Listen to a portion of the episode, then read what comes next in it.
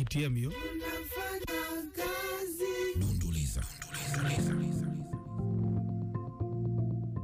Habari asubuhi na karibu katika Dunduliza. Upo nami Happiness Matimanywa. Leo ningependa kuzungumzia ustaafu. Wengi wetu hudhani kwamba kustaafu kunamaanisha kuacha kufanya kazi kwa sababu tumefikia umri fulani. Tunaona kustaafu kama umri na muda ambapo tunaacha kufanya chochote chenye tija. Nataka kuchallenge dhana hiyo, kwa sababu ukweli ni kwamba kustaafu ni wakati wowote maishani mwako ambapo unaweza kuishi bila mapato unayofanyia kazi kwa bidii kila siku, kwa maana ya kwamba unapokuwa na chanzo kimoja au zaidi cha mapato au vitega uchumi vinavyojitegemea na ambavyo vinaweza kufidia gharama zako za maisha. Hivyo unaweza kustaafu ukiwa na umri wa miaka 30 au umri wa miaka 60 kulingana na ulivyojipanga. Jambo muhimu kujua ni kwamba kustaafu hakuamuliwi na umri, bali na hali yako ya kifedha. Mamilioni ya watu hawahifadhi kiasi cha kutosha ili kuwapa kiwango cha maisha wanachotarajia wanapostaafu. Ikiwa wewe ni mmojawapo, una chaguzi tatu: aidha utalazimika kustaafu baadaye kuliko ulivyodhani, au itabidi uanze kuhifadhi zaidi kwenye akiba zako, au upunguze matarajio yako ya gharama utazoweza kumudu unapostaafu. Kupanga kustaafu ni sehemu muhimu ya maisha ya kila mtu. Ukizingatia kupanda kwa kiwango cha mfumuko wa bei, ni muhimu uanze kupanga mipango yako ya kustaafu mapema. Unaweza kuchagua kuweka akiba na kuwekeza kwa ajili ya kustaafu, au kuchangia pensheni, au kufanya yote matatu. Lakini watu wengi huwa wanaweka akiba au wana vitega uchumi bila kuelewa na kutumia pensheni.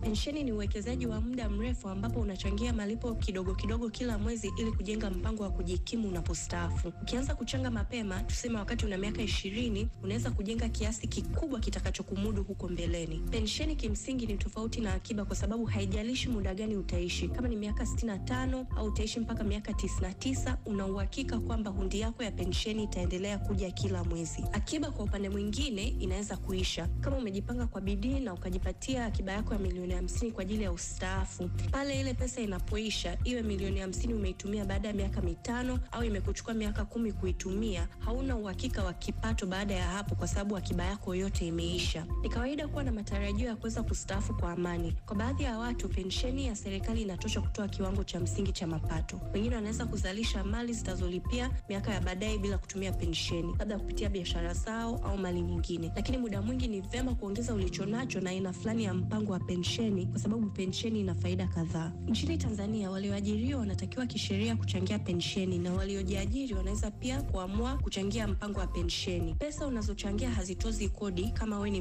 mfanyakazi, na pia una faida ya kupata pesa bure kabisa, kwa sababu mwajiri wako anatakiwa kuchangia kiasi kinachoendana na chochote unachochangia. Kwa mfano, wewe unachangia kila mwezi laki moja, unapata laki moja ya bure kutoka mwajiri wako, kwa sababu kisheria anatakiwa kukuwekea hiyo pesa kwenye pensheni yako. Kustaafu kunaweza kuleta punguzo ya kipato chako. Pensheni husaidia kuhimili hii hasara. Pia faida nyingine ni kwamba pensheni yako inaweza kutoa mafao ya ulemavu na mafao kwa mwenzi wako au wanafamilia ikiwa wanafariki kabla yao. Kumbuka, muda wa kustaafu sio lazima uchukuliwe kuwa miaka 55 serikali iliyopendekeza, kwani unaweza kustaafu mapema zaidi au baadaye sana kulingana na mipango na michongo ya kifedha uliojiwekea. Hiyo ni Dunduliza kwa siku ya leo. Jina langu ni Happiness Watimanywa. Unaweza kunipata katika mitandao ya kijamii YouTube, LinkedIn na Instagram at Clinic.